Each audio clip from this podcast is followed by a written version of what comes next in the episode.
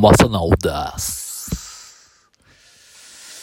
11月13日水曜日21時50分でございます。今日も寒い寒いカースタジオから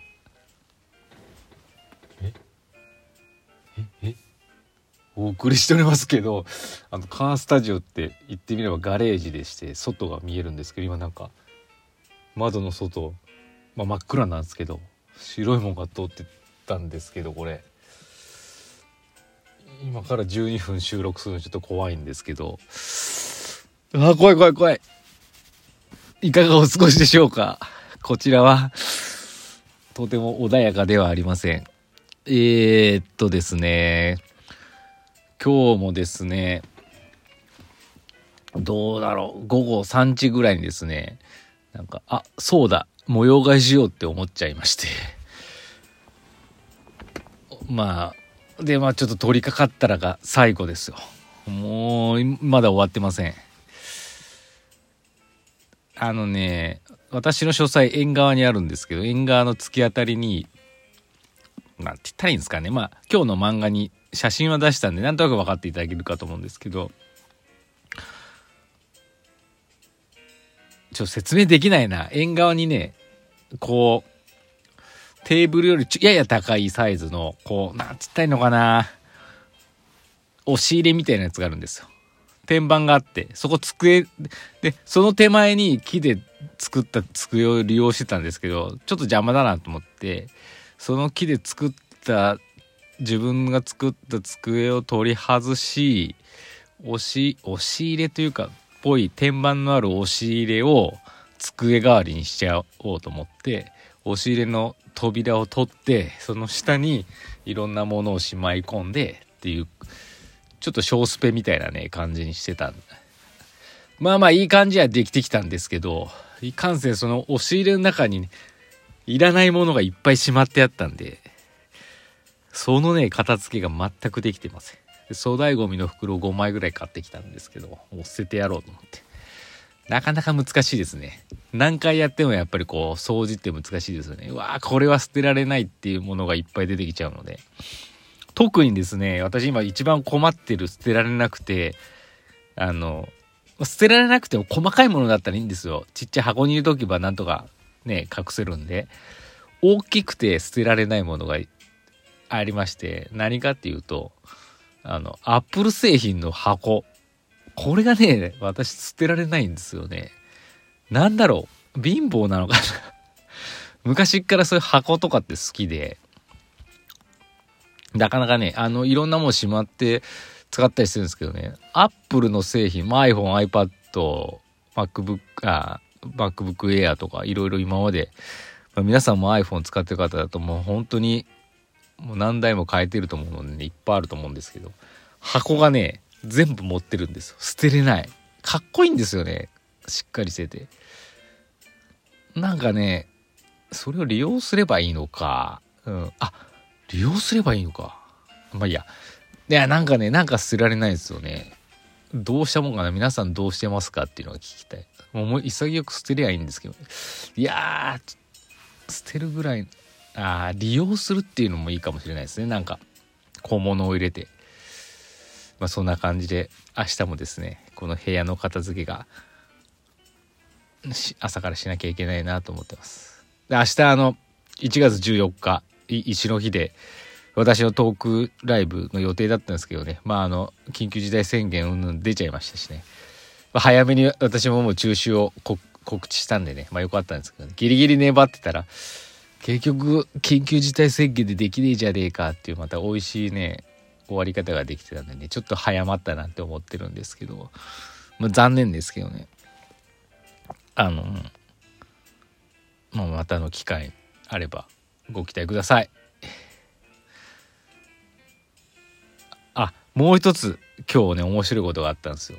あの最近そのコロナ関連で何ですかね広報岐阜市の広報でこう町内放送的なスピーカーで柴橋正直ですがね連日のように流れるんですけどあのよくあるじゃないですか。まあ外国の方にもちゃんと伝わるように英語とかいろんな言葉で流した方がいいんじゃないかって。でついにですねあの柴橋市長の日本語でのスピーチの後にですねこの後英語で英語バージョン流しますって言って、まあ女性の声だったんですけどね、あの、あ、すごいな、英語に対応したんだなって聞いてたら、なんかこう、あの、正直柴橋とか出てきて、正直ですをですね、英語にしてたんですよね。そこはいるかって思いましたけどね。ちょっとね、大爆笑しちゃいました。そんな感じです。あの、岐阜の方はね、聞いてください。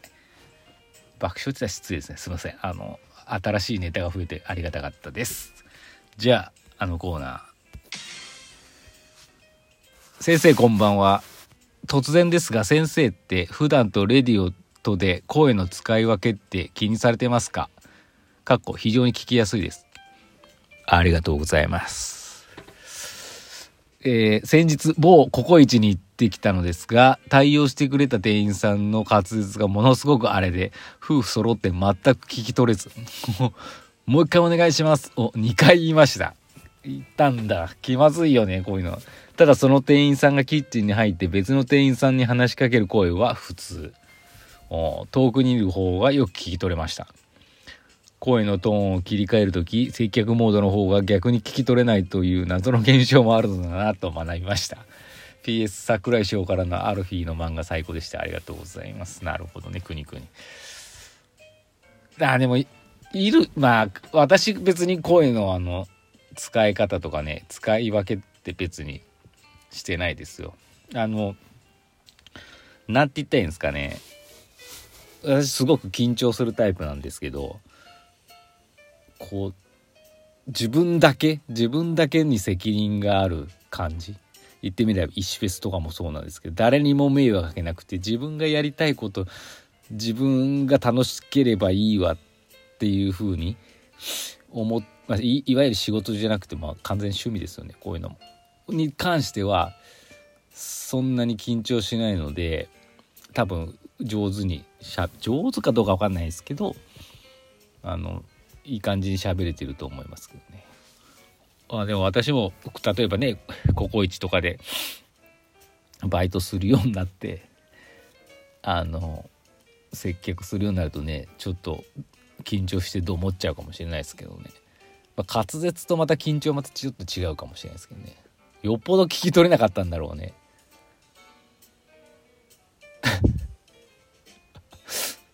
日本の方だったんですかね。海外外国籍の方も働いてるかもしれませんからね。ちょっと。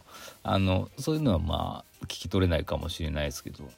まあでも困ったよね。あれだったんじゃないですか。店員さんもこうねあのー、オーダー取りに行ったらさうーわ旅人の木の2人が来たみたいなね。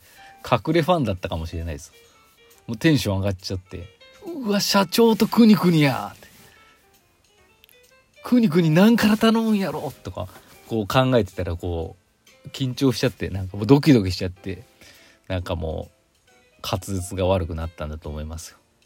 でキッチンに戻った時にはもうキッチンの別の仲間にど「どうや!」っていう感じで「俺くにくにと社長からオーダー取ったぜ」みたいなこう自信に満ち溢れてそこその時は滑舌が良くなったんじゃないでしょうか。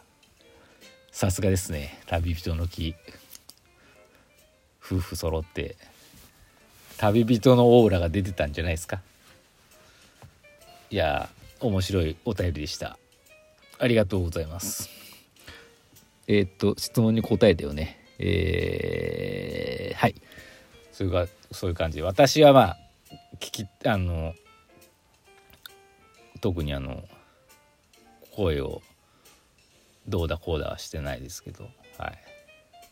まあ緊張したらやっぱりドギマギしちゃいますよっていう話でしたね。緊張するタイプです。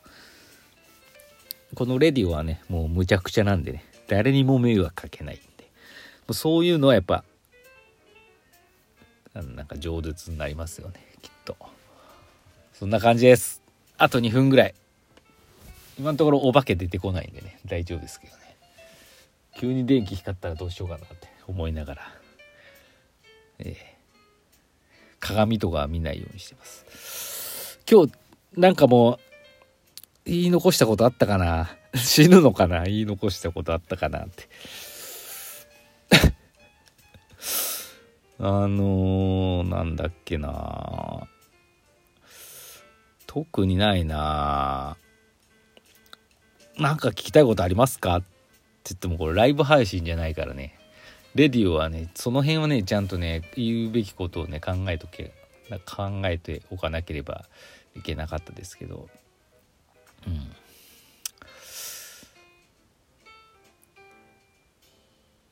あ事故る事故る。あー。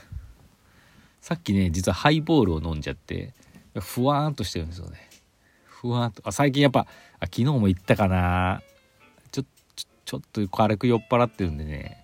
同じこと言いそうになるな。あの多少太っちゃったんでね。あのー、そろそろ普通のね。まあとはいえ見た目そんな変わらないんですけど自分なりにやっぱこうズボンのこうこうなんかボタンがきついなっていうのを感じてるんでね。そろそろあの気をつけなきゃなって思いながらさっきハイボールとひねり揚げを一袋食べました。やばいよね。止まらないよね。今結構やっぱ家の中にいるんでね。食べてしまいます。でご飯も今日ねハンバーグやって石子さんがねスーパー寄るけどって言ったけど「ああもういいよ」って言ったらね石子さんが半額だった寿司とか寿司とかを